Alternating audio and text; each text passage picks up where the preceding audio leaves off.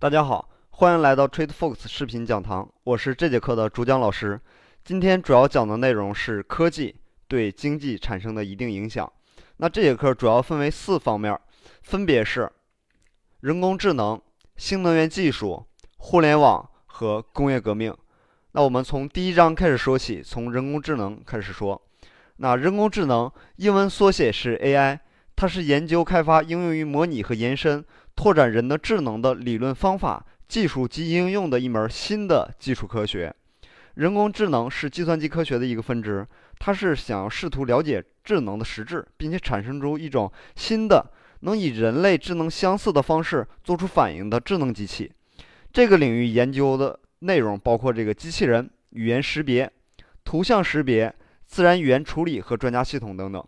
人工智能自诞生以来，理论和技术肯定是日益成熟，应用的领域也不断在扩扩大。可以设想，就是未来人工智能带来的科技产品将会是人类的容器。呃，人工智能可以对人的意识、思维的信息过程模拟。呃，人工智能不再是人的智能，它未来有可能像人一样思考，也有可能超过人类。人工智能是一份就很有挑战性的一个科学。从事这份工作的人必须懂得计算机知识、心理学和哲学。呃，人工智能也是十分广泛的科学，它由不同的领域组成，比如说机器人学习、机器视觉。总的来说，人工智能研究的一个主要的目标就是让机器人能够胜任一些通常需要人类智能才能完成的复杂任务。但是因为时代的不同，啊，不同的人对这种复杂的工作理解是不同的。比如说机器人翻译。智能控制、专家系统、机器人学、语言和图像的理解，包括这个自动化程序交易、航天应用、储存与管理，或者这些人类无法完成的一些庞大复杂的任务等等。那实际生活中应用领域也很广泛，呃，比如说这个机器人视觉、指纹识别、人脸识别、视网膜识别、虹膜识别、掌纹识别、自动规划、自动搜索、定理证明。呃，再比如说，前段时间我们看到这个阿尔法狗这个下象棋这个人工智能，比如说进行博弈，嗯，语言和图像的理解、遗传编程等等，所以说它的一个应用范围是相当广泛。啊，当然人们感受到这个计算机和人工智能的影响之后，啊，使它不再属于这个实验室中一小群研究人员他们独有的一项技术了。啊，就比如说美国的人工有这个美国人工智能协会这样的一个基金会，因为 AI 的开发的需要，还出现了一阵儿这个研究人员进入私人公司的热潮，有一百五十多所像这个 DEC 这样的公司啊，这个公司总共雇了七百多名员工从事 AI 研究，像类似这样的公司，他花了十亿美元在内部这样的一个 AI 开发组上面去。但八十年代对这个 AI 工业来说可不是一个好的一年，比如说这个八六年到八七年对 AI 的系统的需求下降，业界总共损失了近五亿美元。啊，像有一些公司，他们损失的东西更是惨重，有大约三分之一的利润都亏损掉了，迫使很多研究领域他们的经费被削减。另一个比较失望的是，这个国防部高级研究计划署支持所谓的智能卡车这个项目。那这个项目是想要研究出一种许多啊进行战地任务的机器人儿啊，因为这个项目的一个缺陷，所以说最后没有研究成功，也拖累了这个人工智能的一个后续研究。尽管经历了这样的一个挫折的一个事件，AI 还是慢慢的恢复恢复发展。新的技术在日本被开发出来了啊，比如说在美国首先创造了这个模糊逻辑，它可以在不确定的条件下做出决策，还有这个神经网络。被视为实现人工智能的一个可行的一个途径。总之，在八十年代，AI 被引入到了市场，并且显示出它有实用价值，可以确信它是通向二十一世纪的一个钥匙。人工智能技术在接受检验，在沙漠风暴行动中，军方的智能设备中经受了战争的检验。人工智能技术被应用于导弹系统、预警显示以及其他先进的武器。AI 技术也进入到了家庭。智能电视和电脑的增加引起了公众的兴趣。一方面，苹果机和 IBM 兼容机的应用，这个软件，例如这个语音和文字的识别，已经可以买到了。使用这个模糊逻辑 AI 技术，简化了这个摄像设备，使人工智能相关的技术更大的需求，促使新的技术不断出现。人工智能，并且已经开始有了更好的一些发展。那最后说一下这个人工智能的产生的一些影响。呃，人工智能首先它对自然科学有一定的影响。啊，在需要使用数学这个计算工具的解决的一些学科，AI 带来的帮助肯定是不言而喻的。更重要的是，这个 AI 有反过来帮助人类最终解决自身智能的形成，有这样的一个反思。啊，第二点的话是人工智能对经济会有一定的影响。因为专家系统已经深入到各行各业，带来巨大的这个宏观收益。AI 也促进了计算机工业网络的一个发展，但同时它也带来了这个劳务就业的问题。由于在这个 AI 在科技和工工业的一个应用中，能够代替人类进行各种各样的技术工作和脑力工作，会造成社会结构的剧烈变化。那第三点，人工智能对社会的影响，那 AI 也是为人类生活的话提供了新的模式。现有的游戏逐渐转发展为更高智能的这个交互式文化娱乐手段，啊，像今天游戏中的人工智能已经深入到各大游戏的制造商开发之中了，啊，比如说伴随着这个人工智能和智能机器人的发展，不得不讨论的就是人工智能本身就是超前的研究，需要用未来的眼光开展现代的科研，因此很有可能触及伦理底线，啊，比如说作为科学研究可能触及到敏感的问题。需要针对这些可能产生的这些敏感问题和冲突，提早进行防御，而不是到了问题这个矛盾到了不可解决的时候才想办法去解决。那这就是今天要说的人工智能。那第二章我跟大家聊一下啊，新能源技术。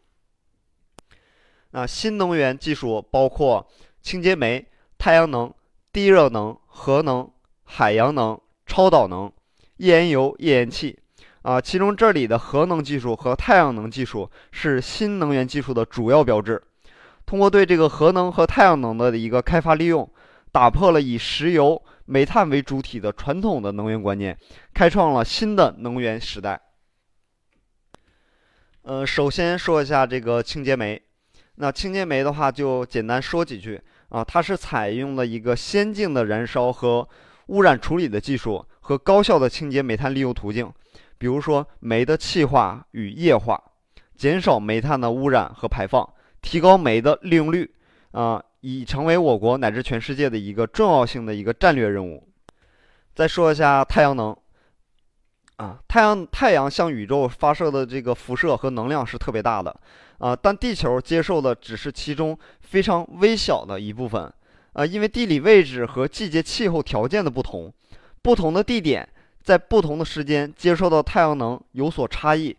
地面上能接受的这个太阳能的一个平均值大致是这个北欧地区啊，大约是每天每一平方米两千瓦啊这样的一个每小时有两千瓦每每小时每一千米每一平方米有两千瓦这样一个能量，大部分沙漠地带和大部分热带地区啊以及一些阳光充足干旱地区，大约是这个每方每平方米六千瓦每小时。啊，目前人类所利用的太阳能尚不到能源总消耗的百分之一，那可想而知，太阳能有待于我们进一步的挖掘以及应用。那下一个我们要说的就是这个地热能，啊，就是根据测算了，在地球的大部分地区，从地表向下每深入一百米，温度就升高三摄氏度，地面下三十五公里处的一个温度大约是一千摄氏度到一千三百摄氏度。地核的温度能高达两千摄氏度以上，所以说估计每年从地球内部传到地球表面的热量，大约相当于燃烧了三百七十亿吨煤所释放的热量。如果只是计算地下热热量和地下蒸汽的总热量，这就相当于地球上全部的煤炭这个储藏量的热量的一千七百万倍。那你可以，大家可以有一个很直观的一个感受，它的一个能量的一个大小。现在的一个地热能主要用来是发电，不过非就是非发电这些应用途径也十分广阔。世界上第一座利用地热发电的实验站，在这个一九零四年，意大利进行运转了，已经。地热资源受到普遍的重视是本世纪六十年代以后的事儿。目前很多国家都在积极的研究和这个开发关于地热能的这个呃应用。地热能主要用来是发电，地热能的发电机总容量已达到了这个百万千瓦。啊，我国的地热能也是非常丰富，高热地带资源主要分布在这个西藏、云南西部和台湾这些地区。啊，接下来咱们再说一下核能。核能与传统的一个能源比较起来，它的一个优越优越性非常非常明显。一公斤油裂变所产生的能量，大约相当于两千五百吨标准煤炭所释放的这样的一个热量。现代化的一个一座装机容量是一百万千瓦的火力发电站，每年需要两百到三百万吨原煤，大约是每天八列火车的一个运量。同样规模的核电站，每年只需要油百分之三的浓缩铀二十八吨，或者是天然油燃料一百五十吨。所以，即使不把这些节省下来的煤作为化工原料带来所带的一些经济收益，只是从这个燃料的运输、储存上考虑，就已经便利和节省了很多。那根据这个测算，地壳里有有待于开发的油不超过这个四百万吨，所释放的能量和石油资源的能量大致相当。但如果按照目前的这样的一个消耗速度来说，充其量也就能用几十年。不过，铀二三五裂变的时候，除了产生热量之外，还会产生很多的中子。这些中子的一部分可以与铀二三八产生核反应，经过一系列的变化之后，能够得到钚二三九，而钚二三九也可以作为核燃料。应用这些应用的方法，就能大大的扩展了铀二三五这样的一个资源的一个应用范围。目前来说的话，核反应堆还只是应用于核裂变的一个反应。如果可控热核反应的一个发电站设想得以实现的话，未来的一个收益相当可观。核能利用的一个最大的一个问题就是安全问题。核电站正常运转时，不可避免的有少量的这种放射性物质随着这个废气和废水排放到这个周围环境，所以必须严格的控制和这个监控。现在有不少不少人担心这个核电站的放射物会造成危害，但其实人类生活中环境中。自古以来就有这些放射性的物质，呃，根据数据表明，人们就是住居居住在这个核电站附近，所增加的这个放射性照射剂量也是微不足道的。事实证明，只要这个认真对待，啊，措施周密，核电站的危害小于火电站。根据专家估计，等同于相等的发电站的这个电来说，煤电煤电站所产生的癌症致死率比核站核电站高出五十到一千倍。啊，遗传效应也要高出一百倍，所以说核能只要有效的加以利用、安全的利用和监管，它的一个利大于弊。那接下来再说一下海洋能，海洋能包括潮汐能、波浪能、海流能和海水温差能，这些都是可再生能源。海水的潮汐运动是这个月球和太阳的引力所造成的，经计算可知，在日月共同作用下。潮汐的最大涨落在零点八米左右，啊，由于近岸地带的一个地形形成因素影响，某些海岸的地区实际的潮汐涨落还会超大大的超过一般的均值。比如说，我国杭州湾最大的潮差是八到九米，潮差和潮汐蕴藏着很可观的能量。根据全世界可以这个预测的一个潮汐能，大约有。呃，一一百零九千瓦，大部分集中在比较窄窄的这个海面上。潮汐能发电发电从上世纪五十年代才刚刚开始，现在已经建成的最大的潮汐发电站是法国朗斯河口发电站，它的总装机量是二十四万千瓦，每年发电量五亿度。我国从五十年代开始兴建一批这个潮汐发电站，目前规模最大的是一九七四年建成的广东省顺德县。甘甘竹滩发电站，它的一个装机能量是五千千瓦。那浙江和福建沿海地区是我国建设这个大型潮汐发电站的比较理想的地区。呃，很多专专家已经做了大量的调研和论证工作，一旦条件成熟，便可以大规模开发。大海里有永不停歇的波浪。根据估算，每一平方米的海面上波浪能够产生的功率大概是十乘一百零四至二十乘一百零四千瓦。七十年代末，我国已经开始在南海上使用这个波浪作为能源，啊，这样的一个技术。在一九七三年，日本建成的波浪能发电设置功率达到这个一千一百千瓦。许多国家目前都在积极的进行这个开发波浪能的一个研究工作。海流亦称为洋流。它好比说，这个洋流中、海洋中的河流有一定的这个宽度、长度、深度和流速，一般宽度是几十里到几百海里，长度可以达到数千海里，深度也有几百米。流速通常都是一到两海里每小时，最快的可以达到四到五海里每小时。太平洋上有一条叫做这个黑潮的这个暖流，它的宽度在一百海里左右，平均深度在四百米左右，平均每天的一个流速是三十到八十海里，它的流量为陆地上所有的河流河流总和的二十倍。现在有一些国家的一个海流发电站的一个实验装置已经在运行当中之中了。水是地球上热容量最大的物质。到达地球的太阳辐射大部分都被海水吸收了，所以说海洋表层维持着较高的温度，而深层的海域温度基本是恒定的，这就造就了这个海洋的表层与深层之间的温差。依据力热力学的第二定律，存在着一个高热的一个热源和一个低温的热源，就可以构成对构成这个热机对外做功，海水的温差。温差能就是利用这个理论依据。上世纪二十年代就有人用过这个海水温差能进行发电实验。到了一九五六年，在西非海岸形成了一所一座大型的这个实验性的海水温差发电站，它利用二十摄氏度的温差发射了七千五百千瓦的电能。接下来说一下超导能。超导储能是一种这个不需要经过热能转化而直接进行储存电能的方式。它将电流导入到这个电感线圈，由这个线圈超导组成。理论上，这个电流可以这个无损失的不断的循环，直到导出。目前来说，超导线圈主要采用的一个材质有泥钛和泥三烯、超导材料、高温超导材料等等。这些材料的一个共同特点就是需要在运行的一个呃温度是液氦或者是液氮的一个低温条件下，才能保持超超导的特性。所以说，目前有一个典型的超导磁储存装置，包括超导磁单位、低温恒温以及电源转换系统等等。超导磁储能具有这个能量转化率高，可能高达百分之九十五，还有这个毫秒级响应速度、大功率。和大容量系统、寿命长等等特点，但是它的和它的技术相比的话，超导储能技术和超导材料以及维持低温的这个费用非常高。未来要实现这个超导磁储能的一个大规模应用，仍需要在这个发展合适的液氮温进行的一个 MG 系系统的一个超导体。解决这样的一个高场高磁场阻力支撑问题，与柔韧性的一个输电技术结合，进一步降低投资的一个资本和运行的一个成本，分布式的一个超导磁能以及有效的控制和保护策略等方面的一些研究。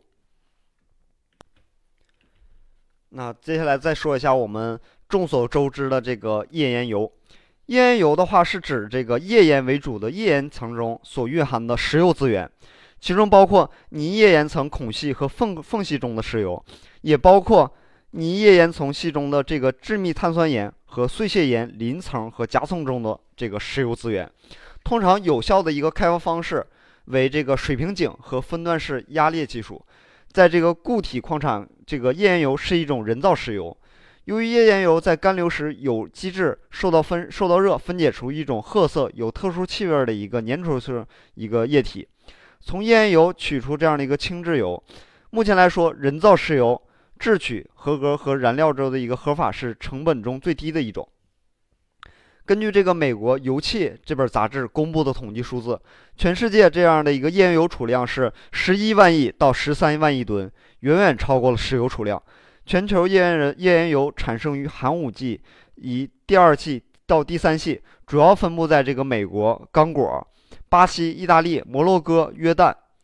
澳大利亚、中国和加拿大等九个国家。美国能源这个信息局估计，全世界的页岩油总量约为三千四百五十亿桶，其中俄罗斯是七百五十亿桶，美国五百八十亿桶，中国三百二十亿桶。美国专家认为，就是俄罗斯的页岩油储量啊，都蕴含了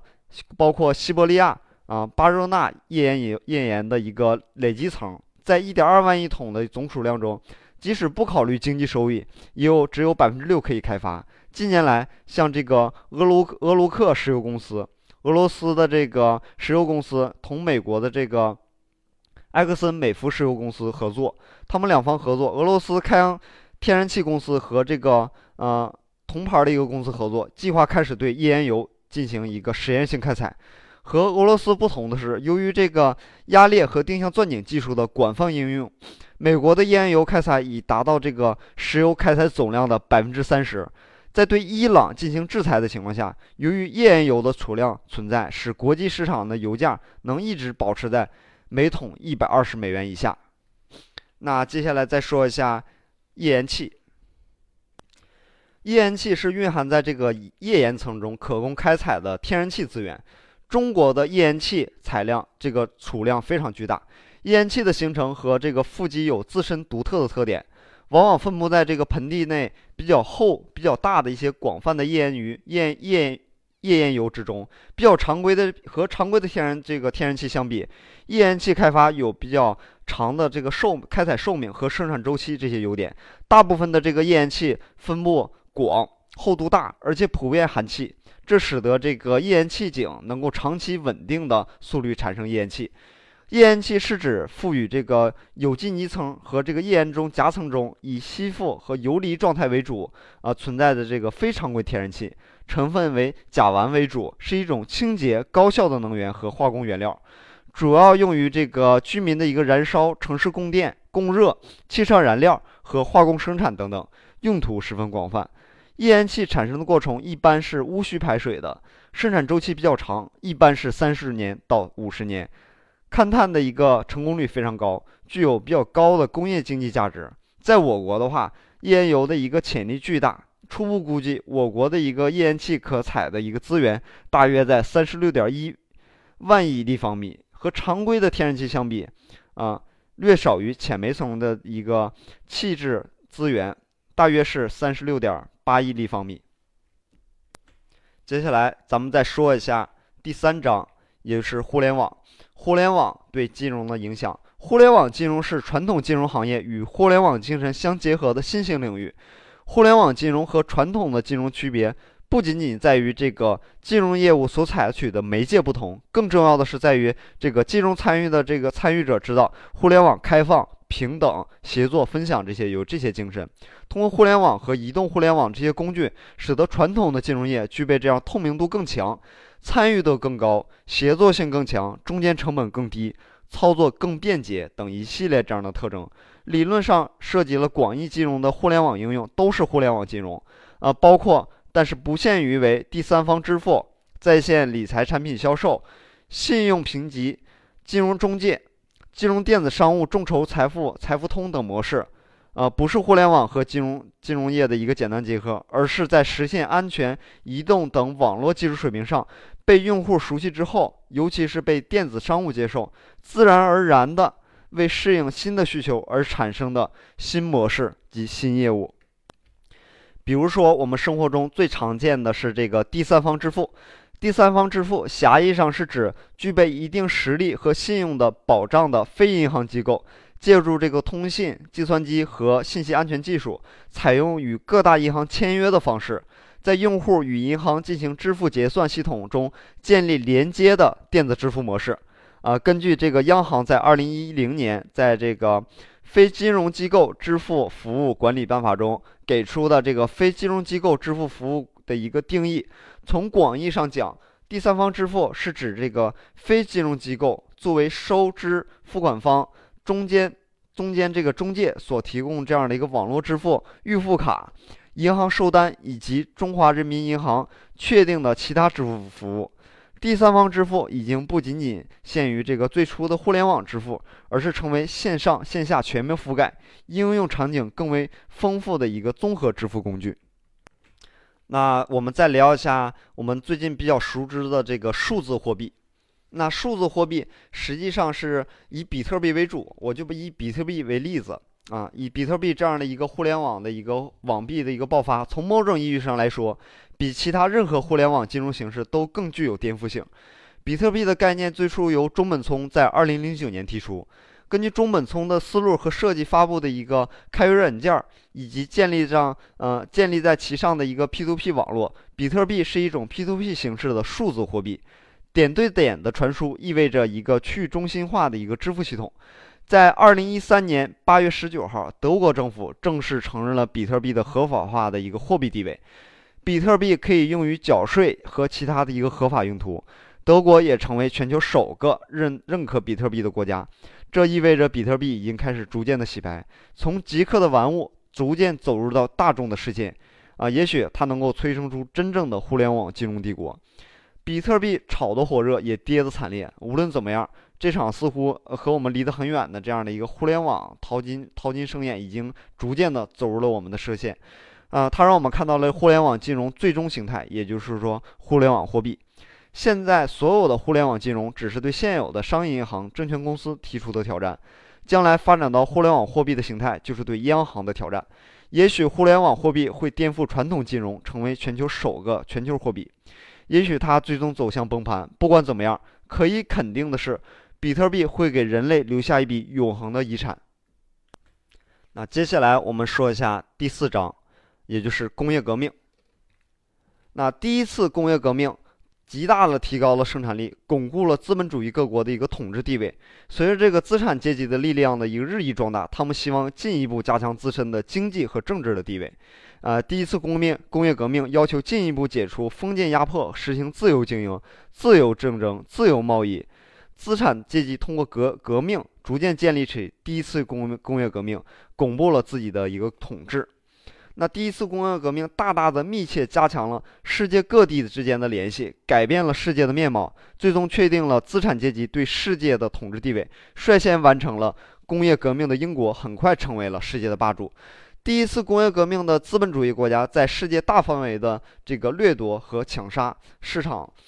抢占原材料，奴役当地农农民，加剧了当地农民的贫困落后，使东方从此属于西方。第一第一次工业革命在客观上传播了先进的生产技术和先进的生产资生产经验，